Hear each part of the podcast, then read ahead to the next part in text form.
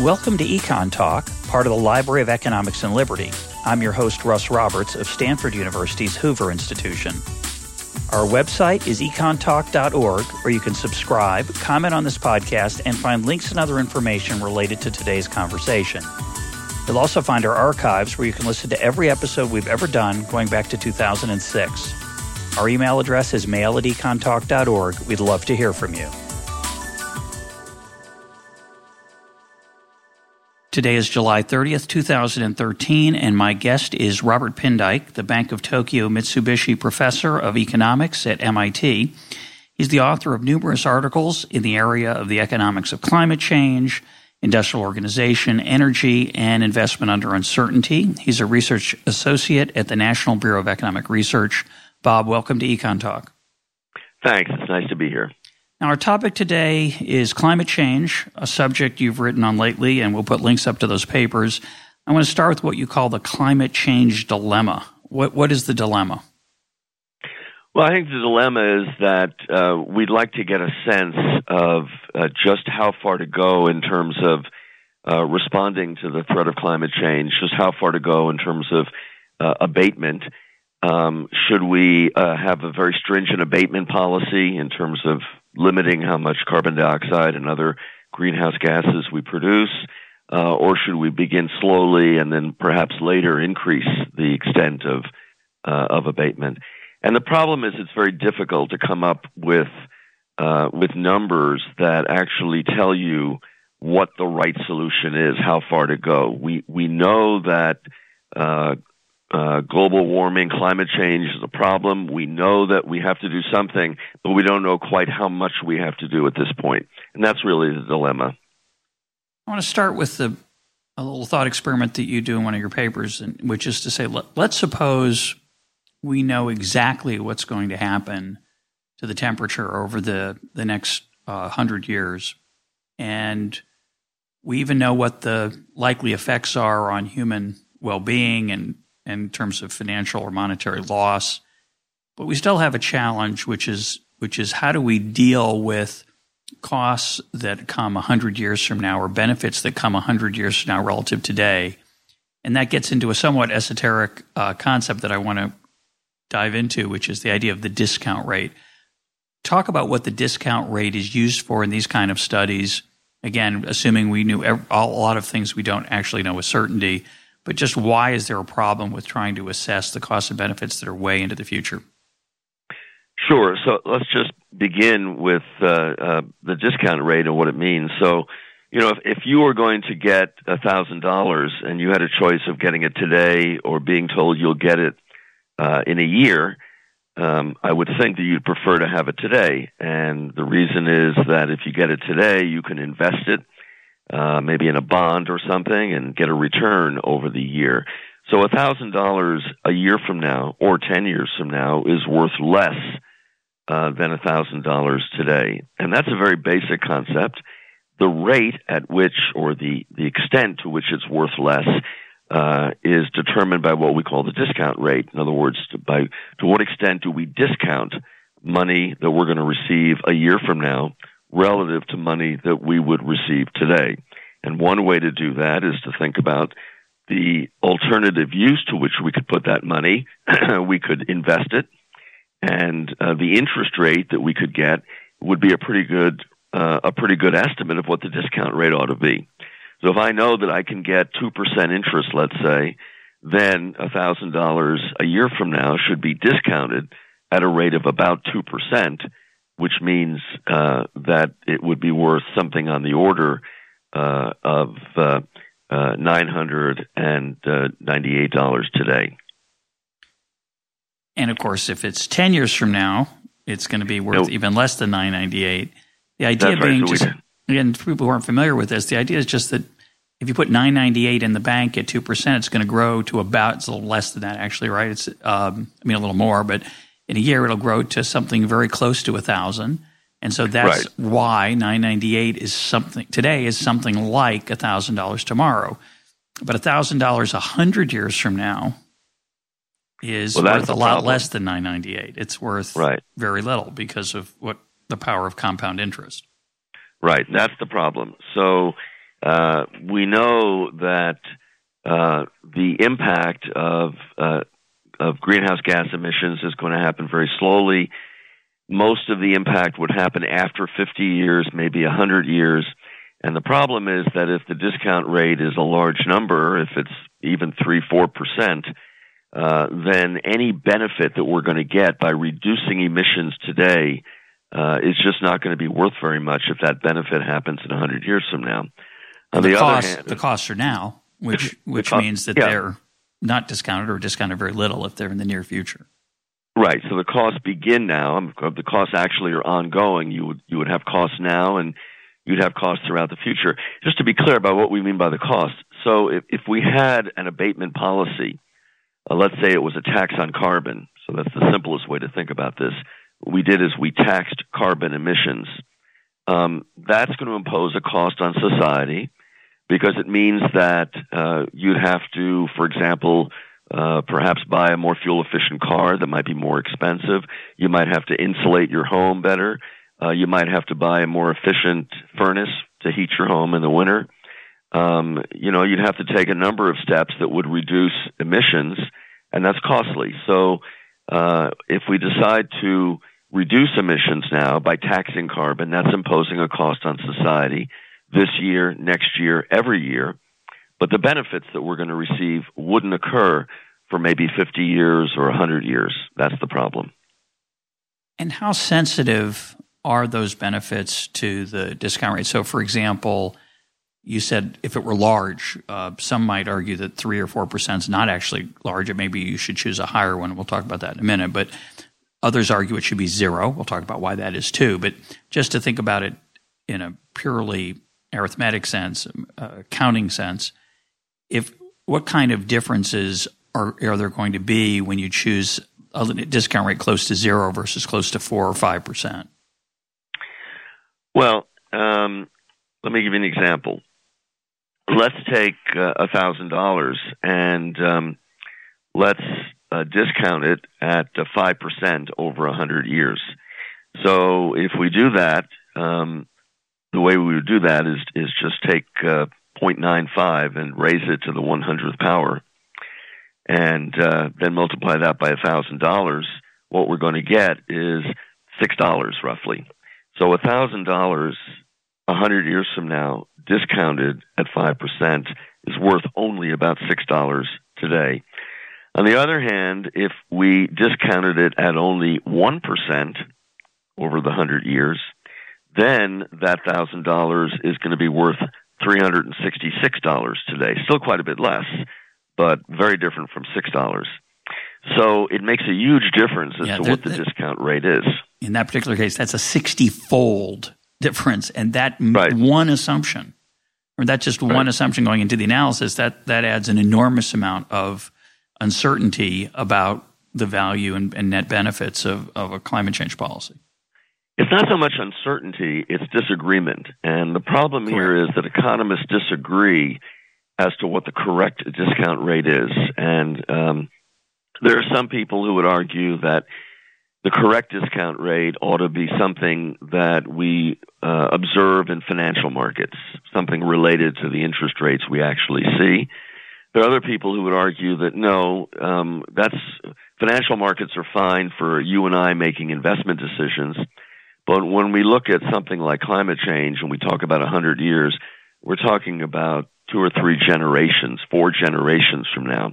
And when we make intergenerational comparisons, uh, it no longer is meaningful to use a market interest rate. And we have to think about something different. How do we feel about uh, discounting the welfare of our great grandchildren, for example? Should we discount their welfare? Even though for ourselves, if we say, look, for me, if I'm going to uh, make an investment that's going to have a payoff only 10 years from now, for me, what is the discount rate I'd use? I might want to do something very different when it comes down to a different generation, grandchildren, great grandchildren, and so on. Now, some people have made the argument, quite a few actually. It's a it's a legitimate position. I disagree with it, but I want to get it on the table first. It says you know we should discount it zero because any positive discount rate is saying that the benefits to me this is one interpretation at least, that the benefits to me of some climate change abatement, climate change improvement, um, those should be no different for four generations from now. There's no reason I should count those less than any changes that accrue to me. So that in that argument, the that argument goes the discount rate should be zero, and that's an ethical argument, correct? Yeah, but let me, we have to clarify something here. There are actually two different discount rates, and there's a discount rate on the actual monetary benefits of reducing emissions, the benefits that we'll receive in a thousand years. In other words, let's suppose that by reducing emissions, sorry. I'm sorry, a hundred years, or maybe a thousand, yeah, but yeah, a hundred years. Let's suppose that by reducing emissions today, there's going to be a benefit to the average person of a thousand dollars of increased consumption in the future because uh, GDP and consumption won't be reduced from climate change. So let's suppose there, there's going to be this thousand dollar benefit. Now, the disc, there's a discount rate that we would apply to that benefit to produce, put it in today's terms. There's a separate question, and that is, what is the utility or the value of a thousand dollars 100 years from now. And that's very different. Think about this. Um, a hundred years from now, if we continue to have strong, reasonable economic growth, meaning the economy per capita GDP is going to grow at let's say two percent a year, it means that on average, people a hundred years from now are going to be much much better off on average than they are today. Well, what happens if you're much better off and you have a much higher income? It means that the value to you of an extra thousand dollars is lower. So if you're a low income person, you don't have much money, the value to you of a thousand dollars is a lot greater than it is for somebody who has, you know, earns a million dollars a year and couldn't care a whole lot one way or another about an extra thousand dollars. So uh, the discount rate that we would apply to values. We call that the, the, the discount rate applied to utility or the, the pure rate of time preference. Simply says, look, I have a preference for time, for getting something now as opposed to a year from now, quite separate from the actual monetary value. In other words, quite separate from the opportunity cost of being able to put the money in the bank or invest it in a bond I simply have a preference for getting something right now rather than in the future. And that is that discount rate, that rate of time preference is what people talk about when they say it should be zero for ethical reasons. It doesn't mean the discount rate on the monetary benefits on the thousand dollars should be zero. That it because it, it, shouldn't. Uh, it means that piece of the total discount rate should be zero. There's one last piece here that and I hate to introduce all this technical stuff, but the total discount rate on the uh, monetary gain, the thousand dollars we're going to get in a hundred years, is equal to the rate of time preference plus the product of the average rate of growth of the economy per capita real growth rate times something we call the index of risk aversion, which basically tells us how rapidly our value of money declines as we get richer. A good number for that might be two, might be two, the index of risk aversion. If we say that the uh, growth rate of the economy, real growth rate per capita is about 2%, then 2 times 0.02, 2 times 2% is 4%. So that even if the rate of time preference were zero, even if it were zero, we would still have a discount rate of 4% for the monetary benefit, the monetary gain. So we have to be a little careful here in terms of uh, what discount rate we're talking about. So I'm These gonna, ethical are go ahead. Well, I was going to get back to the ethical argument. You, go, why don't you go ahead? So the ethical argument only applies to the rate of time preference. In other words, um, uh, everybody would agree that look, to the extent that the economy is going to be growing, to the extent that people will be richer on average 100 years from now, that's going to make the value of benefits received 100 years from now less worth less today. Uh, it's going to create a discount rate for benefits received 100 years from now, even if the rate of time preference is zero. So even if you say, even if you say, uh, my blood's no redder than theirs, their blood's no redder than mine, I have no moral claim on consumption relative to theirs, you're saying there'd still be some reason to use a positive discount rate. Right, and it could be a significant discount rate. Um, so here's you know, an again, issue. Depending on, go ahead. So the issue that I've always that's always bothered me about this, and by the way, that distinction, although it's a technical one, and I don't know if everyone out there followed it, and you know, Bob, you've written on it, and people can look at it elsewhere or find it elsewhere. We'll try to find a link to something that helps lay that out a little more thoroughly. But what I find strange is that most people don't make that distinction. They just say, well, the discount rate should be zero because you know we shouldn't. We're no better or worse than future generations. It's immoral to pretend or suggest or assume that we have some right that they don't have. They're not here we should stand up for them and their benefits and costs should be taken just as of the same value as ours. The part I've never understood about that, and this I think feeds into your uh, breaking down the discount rate into two parts. Part I've never understood is that my great, the first of all, future generations are related to us, as you allude to in one of your recent papers. They're not just they don't just show up. They're they're tied to us through family and and birth and affection, sometimes dislike, because you know we don't always get along. But right. most of us care about our children and grandchildren, and if we ask the thought question, do my grandchildren, do my great great great grandchildren want me to ignore the fact that a dollar today can grow over time? That is, if we incur costs today, if we make our economy smaller, and more importantly, if we slow the rate of growth, that means they're going to have less. They want us to take that into account.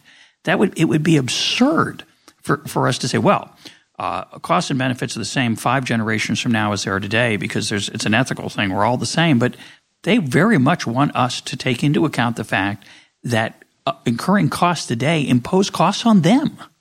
Right.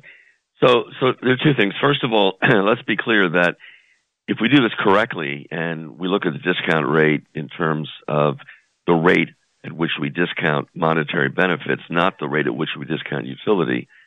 It's not the rate of time preference, it's a bigger number, and everybody would agree that it's not simply the rate of time preference. When you when you say that many people just say the discount rate should be zero and they're not clear about what discount rate, I don't know what people what people you're thinking of or referring to. Certainly, economists who look at uh, these climate change issues and climate change policy they certainly understand what we're talking about in terms of a discount rate, that there's a rate of time preference. There, we might argue about whether it should be zero or 2% or whatever. But that's different from the discount rate that we apply to monetary benefits. And when you talk about economic growth and you say, look, if we uh, tax carbon today, maybe that would reduce growth, or maybe it would it would certainly impose a cost today.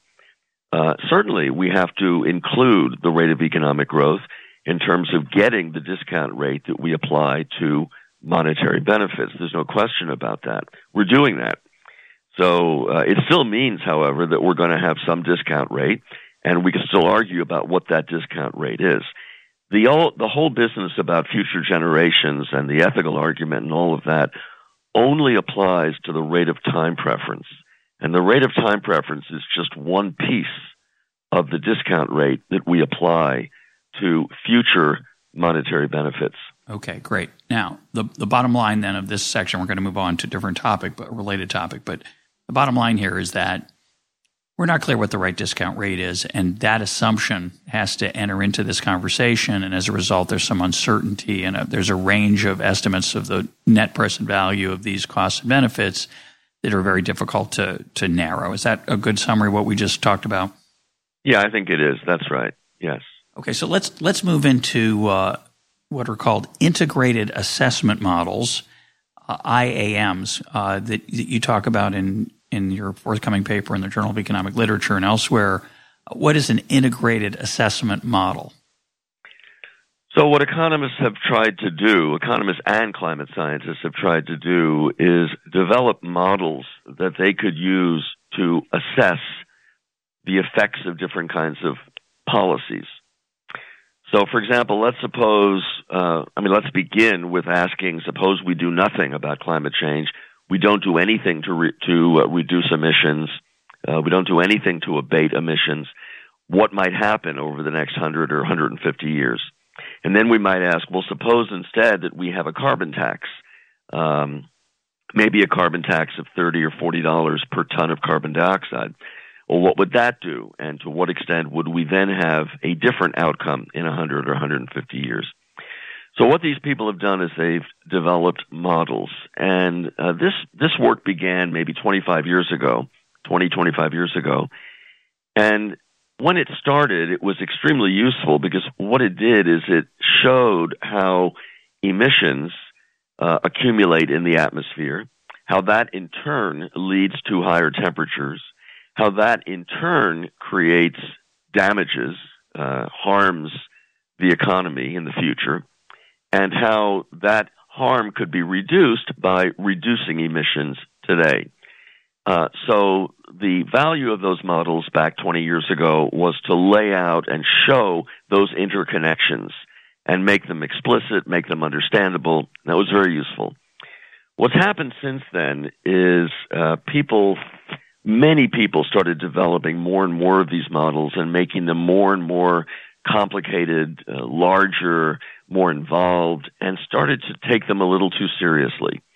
So what these models do is the same thing that they used to do. They're, they're models that say, look, if we don't do anything to uh, reduce emissions, these are the kinds of emissions we're going to have over the next 50, 80 years yeah, this is what it's going to do to the atmospheric concentration of uh, carbon dioxide. Uh, this is what the increased concentration of carbon dioxide will do to the temperature. And by the way, when I use the word temperature, I mean not just temperature itself, but other measures of climate change, such as greater weather variability, greater frequency of hurricanes, and so on. I'll just use temperature as a shorthand. So, what will this greater concentration of atmospheric carbon dioxide do to uh, temperature? And what will higher temperatures in turn do to uh, the economy and to welfare? Um, you know, to what extent will it hurt us? So uh, they build these models, and they the the models tend to have um, relationships, all models are, or sets of equations or relationships that say how X will affect Y and how Y will affect Z and so on. Um, and in fact, we don't know the the uh, we don't know a whole lot about these relationships, and the models, as a result, give sort of a false perception of knowledge and precision. That's really the issue that I have with them. But what the models try to do is to relate these different variables to each other and try to predict what might happen over some period of time under different scenarios for greenhouse gas emissions.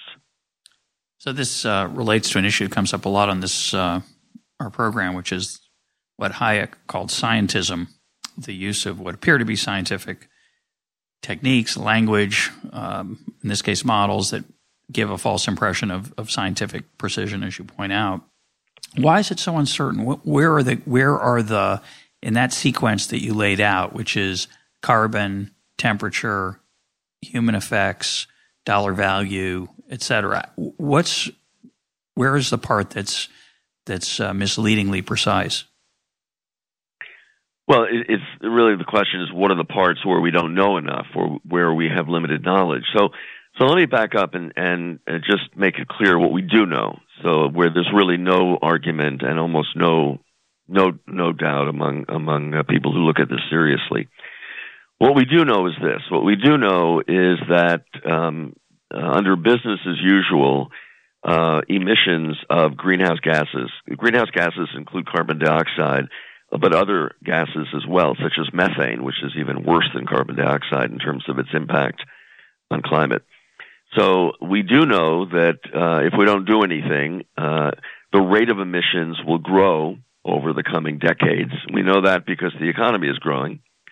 We do know, there's no question about this, that as these emissions accumulate, uh, and they will accumulate, and the total concentration of greenhouse gases in the atmosphere will grow.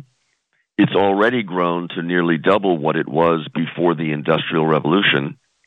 It will continue to grow. There's no doubt about that. The next thing there's no doubt about is that that will have an impact on the climate, on temperature, average temperatures, and on other measures of climate such as variability, uh, possibly sea levels, and so on. There's no doubt about that. We know that increases, for example, we know that increases in the greenhouse gas concentration in the atmosphere will uh, eventually have an impact on temperatures worldwide and will raise average temperatures worldwide. There's no doubt about that. And lastly, there's no doubt about the fact that that's not a good thing, that that will have an adverse impact on human welfare. So there's no doubt about those things. We all know that. Could I ask you just Where, about a, could I ask you just about a couple of those?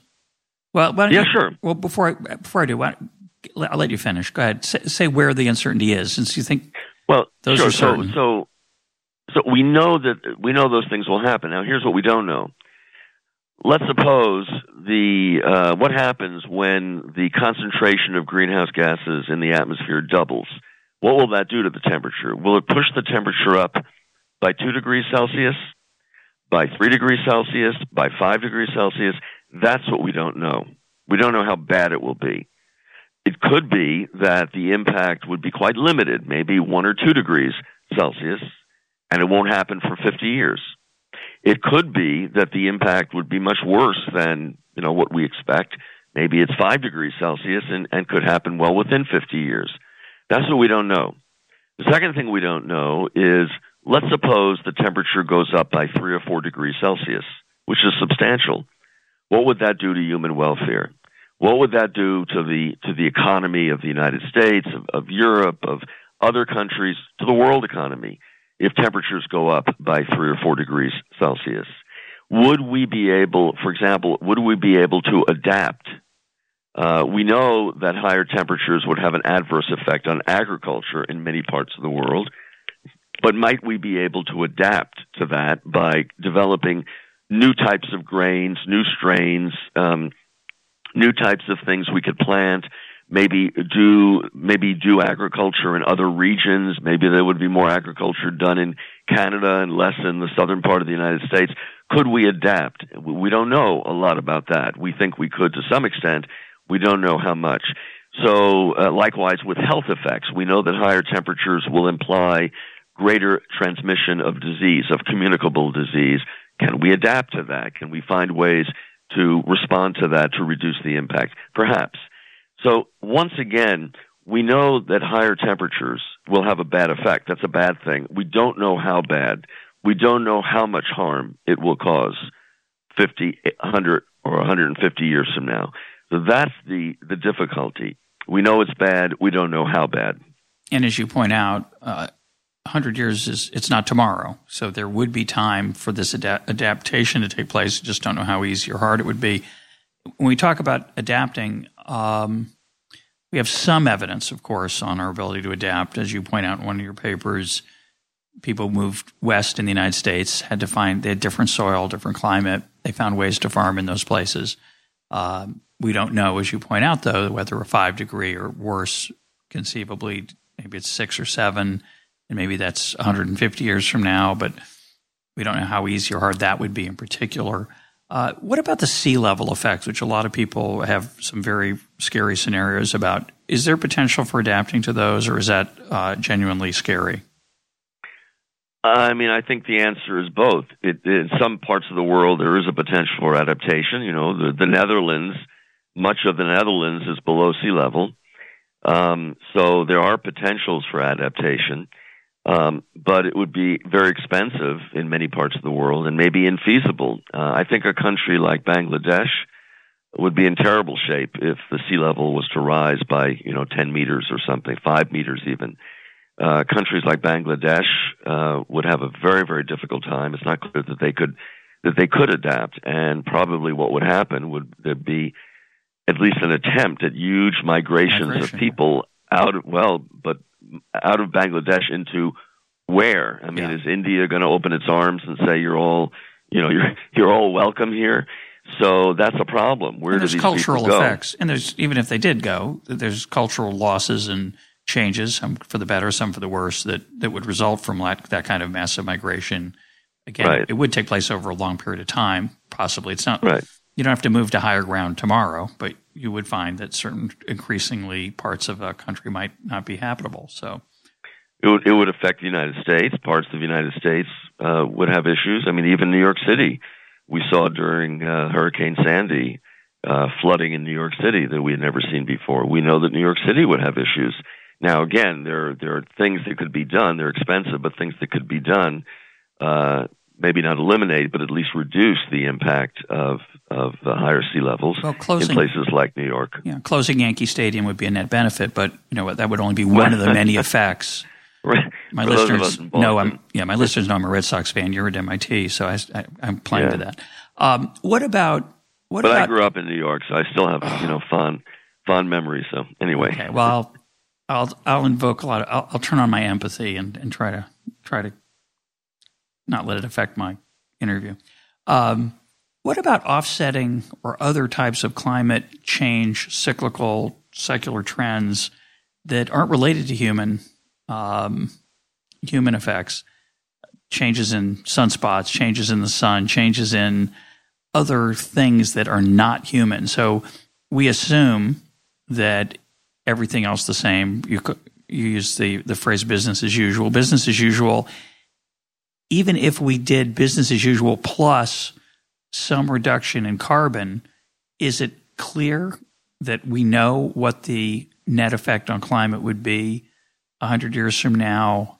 Um, not just from the fact that that relationship appears to be somewhat uh, variable and uncertain right now, but that there may be longer term trends. We know there are such trends in in, hum, in Earth and the Earth's climate. Is that an issue that anybody talks about? No, because those other natural trends are, are trends that happen over time horizons like twenty five thousand years, not over hundred years or two hundred years. So there, first of all, there's variability, and uh, you know the the the weather varies enormously. You're going to have extremely hot summers. You're going to have extremely cool summers. That happens. Um, but uh, these sort of long run, you know, another ice age or something like that, that that's over many thousands of years. That's not really really an issue here. The kinds of things we're talking about with climate change that's induced, climate change that's caused by human activity, namely burning uh, carbon, uh, that is something that would happen over the course of a hundred years or two hundred years or something like that. So it's something that would affect, um, you know, maybe maybe two, three, four generations from us. So, so getting back on track, uh, the bottom line, what you're saying is that given this, what I would say is we know the sign of these relationships. We know whether it's positive or negative. We might have a pretty good idea. We just don't know the magnitudes. Now, why is that so important? Because I think a lot of people would say, okay, so we don't know how just how hot it'll get. We don't know just how difficult it will be for human economic activity in the face of hotter climates.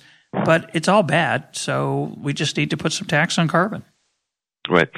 So, uh, of course, the question is how big a tax. We'd like to know how serious the problem is in terms of uh, translating that into the size of a tax. Do we need a tax on carbon that's on the order of twenty or thirty dollars a ton of carbon dioxide, which would be equivalent to maybe a, a, tax on gasoline of say thirty cents a gallon? Not a very big tax.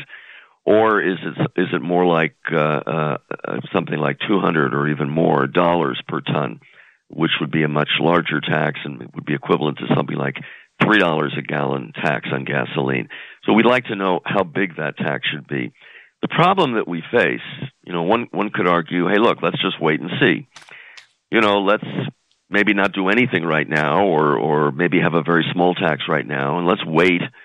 And in ten years or in twenty years, we'll sort of see how things are developing, and then if we see things are going the wrong way, you know, the warming is happening faster than we thought, we can increase the tax.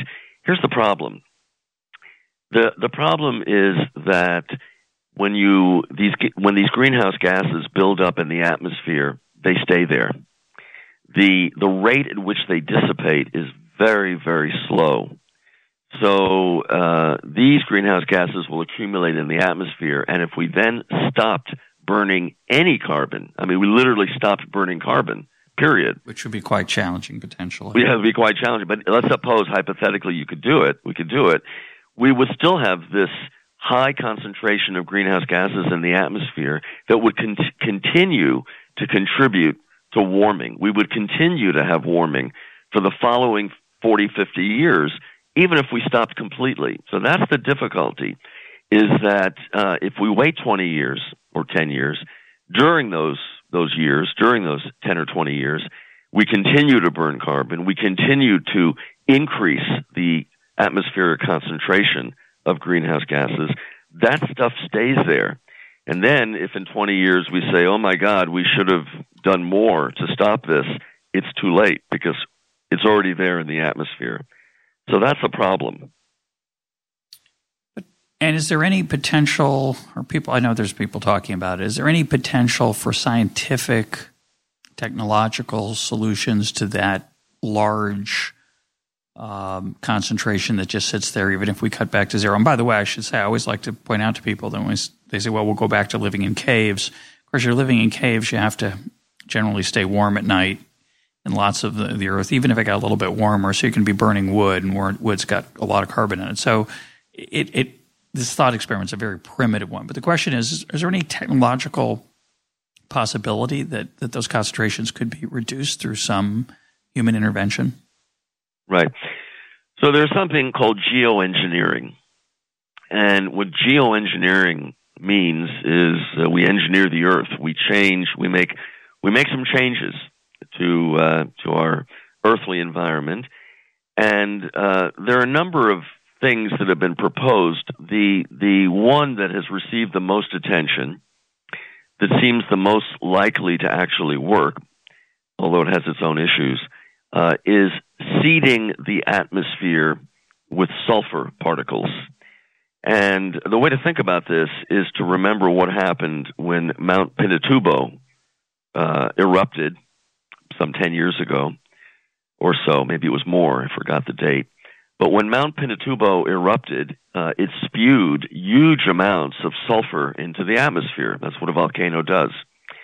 And the result of that is that temperatures, global temperatures, dropped by a half to one degree Celsius for several months until finally the sulfur in the atmosphere dissipated.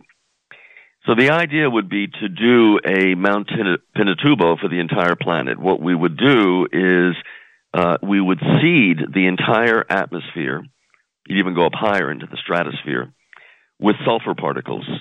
And those sulfur particles would reflect sunlight. And by reflecting sunlight, we'd absorb less sunlight. It would have a cooling effect. It would counteract, to some extent, the effect of the greenhouse gas concentration. So this has been discussed as an alternative. The idea is, look, if you know we don't do anything else, if we're unable to uh, have an international agreement whereby we we tax carbon or otherwise limit greenhouse gas emissions, if we simply can't make it happen, and we find out that in 40 or 50 years, good grief, you know the temperature is rising rapidly and we're in big trouble. What could we do?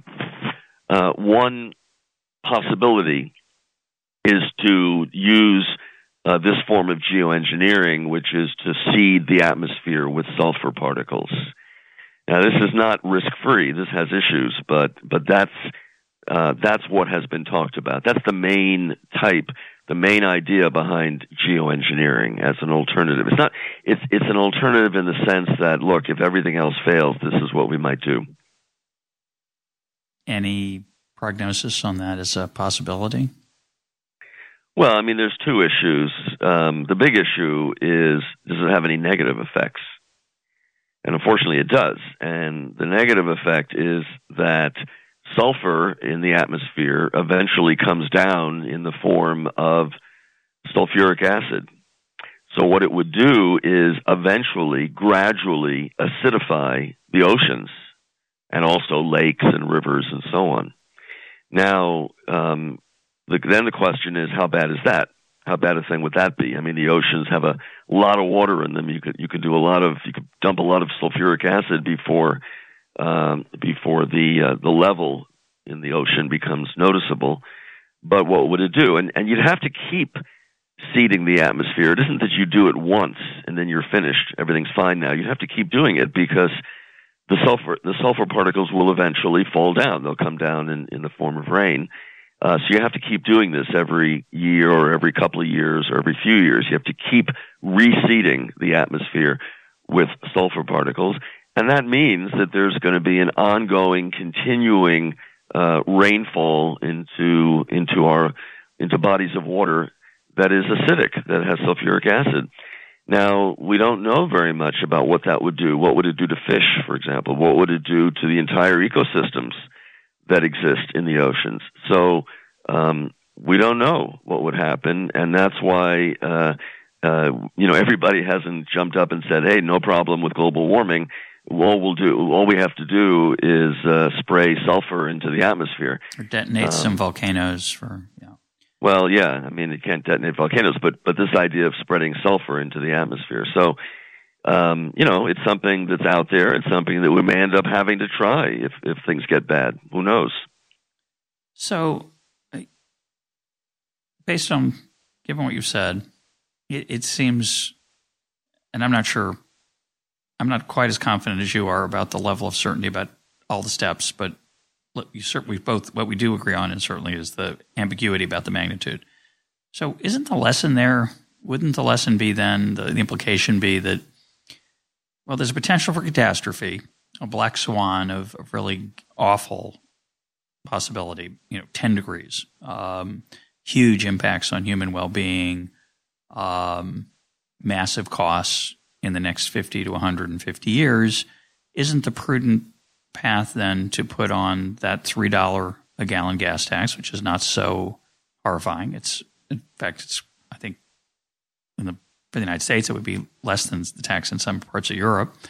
Uh, what's the big deal? Isn't that the natural? Is, shouldn't we be cautious, prudent, and follow a path like that? Let's let's worry about the worst case scenario and be prepared.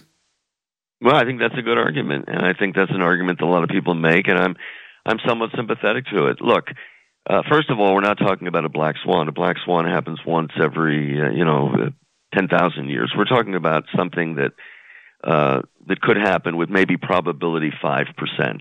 Well, that's a small probability, uh, but you know, if if same. you knew, huh? Yeah, it's it's not the same as as No, it's not the same. I mean, that, you know, it's it's it's significant. It's still very unlikely. It's still a very small chance, but it's it's large enough that you'd you'd want to worry about it. I mean, I don't think you'd go up in an airplane if you thought there was a one percent chance that the plane might crash.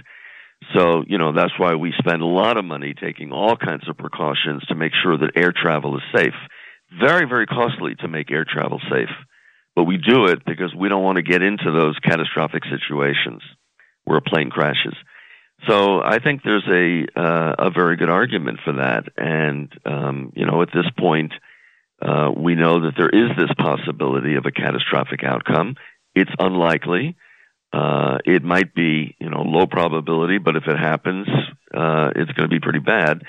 And as you said, look, um, you go anywhere in Europe and and you pay the equivalent of eight or nine dollars a gallon for gas. Uh, here in the United States, gas is very cheap relative to to Europe, so uh, it's not such a big deal. It's certainly something that people could live with well, part of the reason it's not such a big deal is, is that Europe's a smaller place. Um, so it would change. It would have some very potentially large effects on the United States. So let's turn to that issue, which is the cost side. Uh, we have talked about the uncertainty about the benefits. What kind of what kind of assumptions are made when we're trying to assess the costs of a three dollar a gallon gas tax or uh, a, a more serious tax on carbon across the board? What, how would it change economic life here? Well, I think one way to think about that is um, to remember what happened starting in the early 1970s, 1974, when there was a sharp increase in oil prices. So the United States had always enjoyed uh, very low, very, very low energy prices, oil and, and other fuels as well, uh, until about 1973, uh, during the Yom Kippur War uh, between Syria, Egypt, and Israel. Uh, and the Arab members of OPEC at that time tried to embargo the United States. Now, they couldn't actually embargo the United States, but what they did do is reduce their production and their exports of oil. And the result is that the price of oil in the United States and the price of gasoline in the United States jumped. It jumped quite a bit. It, it more than tripled at the time. Uh, and uh, it contributed uh, to inflation, um, and it also damaged economic growth to a certain extent. Maybe, maybe for a year or two, it cut a half a percent off the growth rate. Um, we had another oil shock back in 1980 to 81. You might remember that that was the time of the Iranian Revolution. Of 1979 is when the Iranian Revolution began, and then the Iran-Iraq War, which started around 1980. And what the Iran-Iraq War did uh, is to greatly reduce oil production and exports from both Iran and Iraq and the result was another sharp rise in oil prices. So oil prices jumped, again, tripled um, in the space of a couple of years. That had uh, an impact on inflation. It it was a contributor to the high inflation rates of the early 1980s. In 1980, 81, 82, we had a double digit inflation in this country, uh, 11, 12 percent inflation. Uh, and it also had an adverse effect on economic growth. So you could ask what would happen in the United States if today we doubled the price of oil, let's say, through a carbon tax. Now, nobody's talking about a tax that big that would double the price of oil, but you know, you could still ask what would happen if if we did. And uh, there there are a couple of big differences from from uh, 1982 or the 1970s that would make the impact much smaller. One big difference uh, is that oil and energy, for that matter, is a much smaller part of our economy than it was back in the 70s and early 1980s. This country, as well as other developed countries like Europe and Japan, uh, are much less dependent on energy than they used to be. We are we are much less, we say, energy intensive. The energy intensity, the amount of energy we use per dollar of GDP, is much lower today than it was 20 or 30 years ago. And that means that a sharp increase in the price of oil or energy in general would not have as big an impact and would not contribute much to inflation. In fact, you know, in, in 2008, 2007, 2008, we did have a sharp increase in the price of oil. Um, uh, you know, the price of oil um, jumped from about oh, uh, $60 a barrel in early 2007 to $140 a barrel by November of 2008. It was a huge increase. That had almost no impact whatsoever on, on the rate of inflation. We've had very low inflation in the United States and in Europe. Uh, it had almost no impact at all. And it had very little impact, you know, some, but very little on economic growth.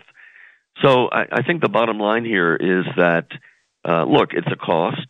You know, if you were going to go out and buy gasoline, you'd rather pay, I don't know, four dollars a gallon than you would five dollars a gallon or seven dollars a gallon. Of course, uh, but it's unlikely that something like that would have a major impact, a major negative impact on growth or inflation. Um, it's something that I think that, that we would easily absorb, especially if it happens slowly. No one's proposing you know, suddenly imposing a $3 tax on gasoline. Nobody would do that. We would do it slowly so there'd be more time for adaptation. People would have time to gradually, when they bought a new car, it might be a smaller car, a more fuel efficient car, and so on. So I'm going to I'm going to challenge this uh, prudent argument about doing something rather than nothing in a, in a minute, but I, I want to add one more factor to this measurement of costs and benefits.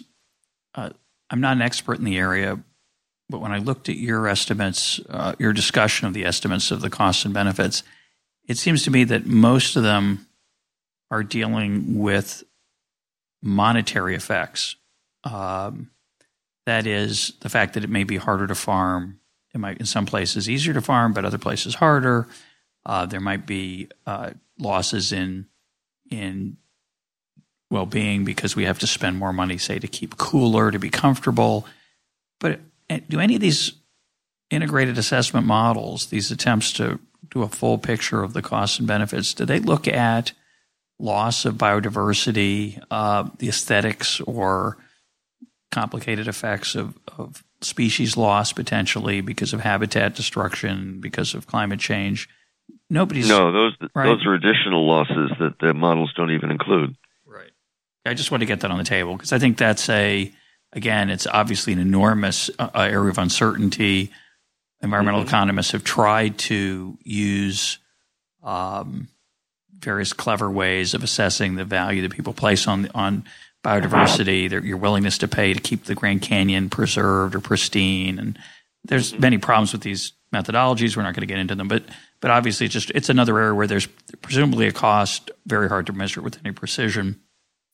Right, and those costs aren't even included when when people talk about the impact of of climate change. You know, there are two kinds of costs that you can consider that, that are considered. One is what we call direct economic costs. So those are, for example, uh, reductions in uh, the production of, of lumber, far, impact on forestry, um, agricultural impacts, um, uh, other types of production that could be impacted by higher temperatures. So those are direct monetary costs. Then there are, are what we call the indirect costs, which are sometimes difficult to put in monetary terms, but we try to do that. So, for example, there's the expectation that higher temperatures would lead to a greater frequency of communicable disease, uh, more waterborne parasites, more um, uh, you know more disease of various kinds, uh, perhaps greater rates. We know that people die when temperatures are very hot. When you have a very hot summer, people die uh, if they don't have air conditioning, they don't have access to air conditioning. Uh, there's there's uh, significant um, rates of death from that. So uh, people can make projections about how many more deaths there might be on average as a result of higher temperatures. And then what people do is try to translate that into monetary terms. They try to come up with a uh, an equivalent measure of lost GDP so that they can think about this when doing cost benefit analysis. They don't even get to the biodiversity because we don't know how to put a monetary um, value on that. We don't know how to deal with pristine, the loss of pristine wilderness, for example. So that isn't even included. But uh, what people do is they try to look at the direct economic impacts and the uh, these other indirect impacts that occur through health, um, migration, things of that sort. Just an aside, again, before we get to this last issue, at one point you suggest that the economic effects, the the part, the measurable parts that you've been talking about, you say they might not just be uncertain but unknowable. Why is that, and what do you mean? They're just we don't have the economic theory or the economic or, or the and and the data. We don't have the, the economic theory and the data that we would need to actually estimate these with any kind of precision. And it is quite likely that we're not going to have that kind of data or that kind of I don't know about theory but certainly the kind of data we would need. It's unlikely we are going to have it in the next 10 or 15 or 20 years. So that's what I mean by unknowable. It's just that we may not be able to come up with good estimates of what those uh, costs will be, what those impacts will be. That's the problem. So let, let me challenge this um, this prudence argument that says, you know, sometimes it's called the precautionary principle: better safe than sorry. Uh, one of the things I really like about your papers in this area is that you're writing about this in a first of all, you're very aware of the limitations of, of so called economic science, which I appreciate. But more than that, you're asking the question if you care about the environment, if you're a policy economist in this area, what should be your what should be your position, and how would you use economics and econometrics and our measurement tools to to make that position justifiable and, and somewhat meaningful. Uh, it seems I want to suggest a different approach and get your reaction, which is this: given that these kind of changes, the precautionary approach of, well, we don't know exactly what what a five percent uh, chance there is of a horrible outcome. We don't know exactly how horrible the five percent chance is or the one percent chance. So it's better to be cautious and put a significant tax on now, or let it be put on slowly, but eventually would rise to a serious level. One, my perspective on this is that, as you say, there's certainly a lot of uncertainty about the exact magnitudes. But what I'm not uncertain about is the political implications of giving some kind of international body the power to limit uh, global carbon emissions. So the United States acting on its own is not going to have a very significant impact. We have billions, unfortunately, billions of people who live in very low standards of living. Uh, I very much want to see their standards of living climb. I want to see them. I want to see growth. That growth is going to, at least in the short run, short run means the next half century, maybe 20, 30 years, maybe longer. That that growth requires carbon. Uh, I want them to grow. So to limit growth around the world via carbon uh, abatement is um, it's going to require a level of international control that's to me extremely unattractive on political economy or what would be called public choice grounds. And so until I see the likelihood of that the worst case scenarios coming forward, I would be extremely cautious in advocating for uh, a, a, serious carbon tax on on prudence grounds. What's your reaction yeah. to that?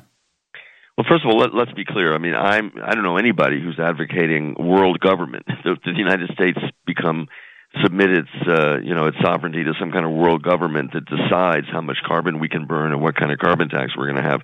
Nobody suggests that. What we're talking about is hopefully getting some kind of an international agreement. That's all. Not not that somebody would tell us what we have to do, but we would try to negotiate something where you know it was we thought it was beneficial for the United States and for the rest of the world, and other countries did too. Look, the the fact of the we matter haven't been, is we haven't been very successful at that, though, right? No, but we haven't tried. We haven't tried very hard at that. We didn't sign the Kyoto Protocol, so you know we have not bought in. The governments in the United sequence of governments, administrations in the United States, yeah, have not bought into this. There's a lot of resistance to doing anything about climate change, and um, and there's still resistance. So uh, it's a difficult situation because, sure, you know, it's not just that the United States and Europe and Japan have to agree. Uh, they probably would agree to a, a carbon tax or some kind of other some other kind of equivalent uh, reduction in emissions but you'd have to get countries like China uh, and India to agree, and who knows if that's even possible. So that makes it difficult. And I'm actually somewhat pessimistic about the likelihood uh, of an agreement occurring and the likelihood that we're going to do anything. I think that we should. I think that we ought to have a carbon tax. I think that it ought to become clear to people, not just economists, but to politicians and the public at large, that there is a, a social cost of carbon, that there's a cost to society of burning carbon that goes beyond the individual cost you pay when you buy the carbon. And I think it's very important for people to understand that. Uh, it may be a while before we figure out what the right number is, but I think it's important to get started uh, and try to get some countries on board. And uh, we're not going to get the whole world on board. There are going to be free riders. There are going to be countries that say, well, that's great that those United States and Europe are doing it. Uh, we're going to keep burning all the carbon we want. That's going to happen. Um, hopefully, there won't be too many of those free riders. Uh, but I think that's what we should do. Now, what we will do is maybe a very different story, and I'm I'm actually quite pessimistic. I think it's I don't see much happening in the next at least the next five years, but who knows? Um, I'm pessimistic. Well, when I look at the 50 year or 100 year horizon, and we and as you point out, there's a certain uh, set of changes already baked into the atmosphere, literally, uh, that we really don't have much to control over. And so the most, some of the louder voices and some of the more worried people are very, um, they invoke some serious, frightening things. If, if you really thought human survival was at stake, if you really thought we're talking about a massive level of, of misery in response to that 5% chance or 1% chance of, of large climate change, it would justify some pretty horrific things on the part of, of some nations when those agreements – those international agreements aren't entered into voluntarily. And I, I worry about that. I'm sorry, I don't understand what you worry about. What, well, if you really thought the world was coming to an end in 50 years, if nothing was done, and you watched as the nations of the world negotiated with each other poorly, uh, you'd start to start thinking about the fact that maybe something more drastic should be done than just sitting around a negotiating table. You might impose your will on people via military force or other mechanisms. We're not talking about I mean, the part that's fascinating about this is we're not talking about well, it's going to get a little warmer. We're going to have to adapt. We'll do a mix of adaptation. You know, the, the so-called worst-case scenario, which which to me justifies potentially serious action. That worst-case scenario could lead to some really horrific things if we can't agree because of the differences between us. We're not a very there's a big difference between the West with its very high per capita income and the poor nations of the world, which can house billions of people. It's not there's one nation and we can't get them to go along.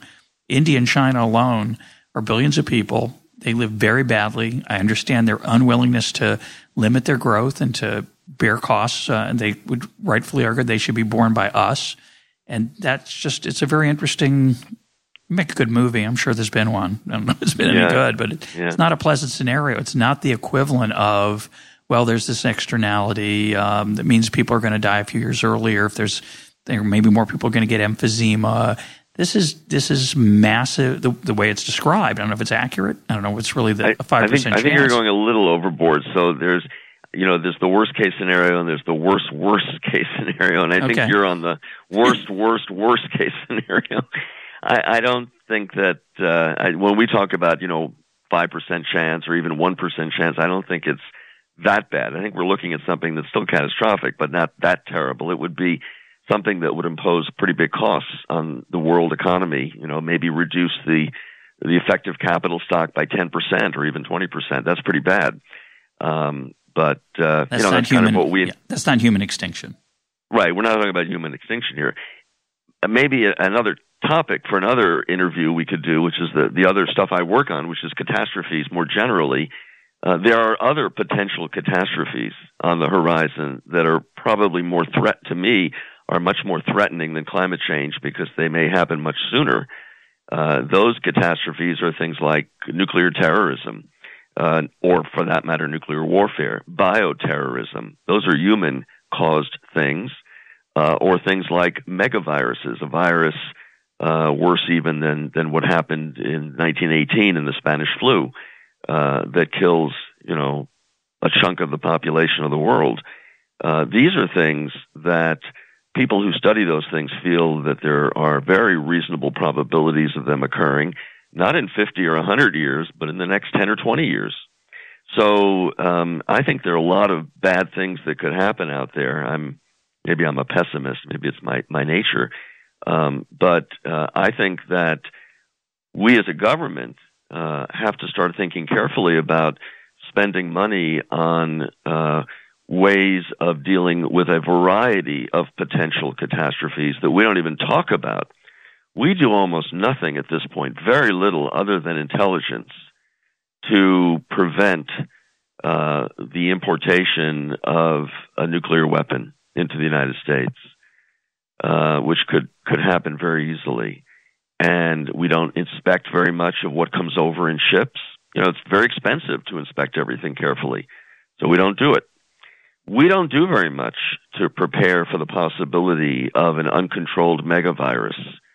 Uh, funding for the Centers for Disease Control has been cut, and it never was very much to begin with. We don't do much to develop quick response strategies so that would help us if we suddenly find ourselves in a situation with an uncontrolled virus that is, uh, you know, just wiping out uh, large numbers of people. There are all these other potential catastrophes that we don't worry about and we don't talk about and we don't do anything about.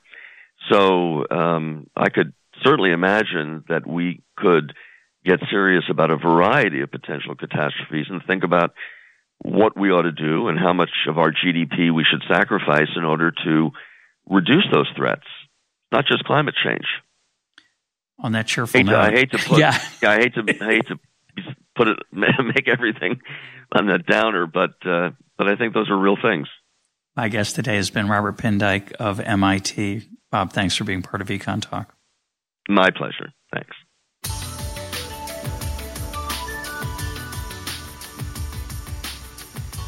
This is Econ Talk, part of the Library of Economics and Liberty.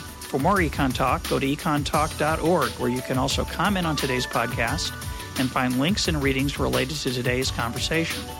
The sound engineer for Econ Talk is Rich Goyette. I'm your host, Russ Roberts. Thanks for listening. Talk to you on Monday.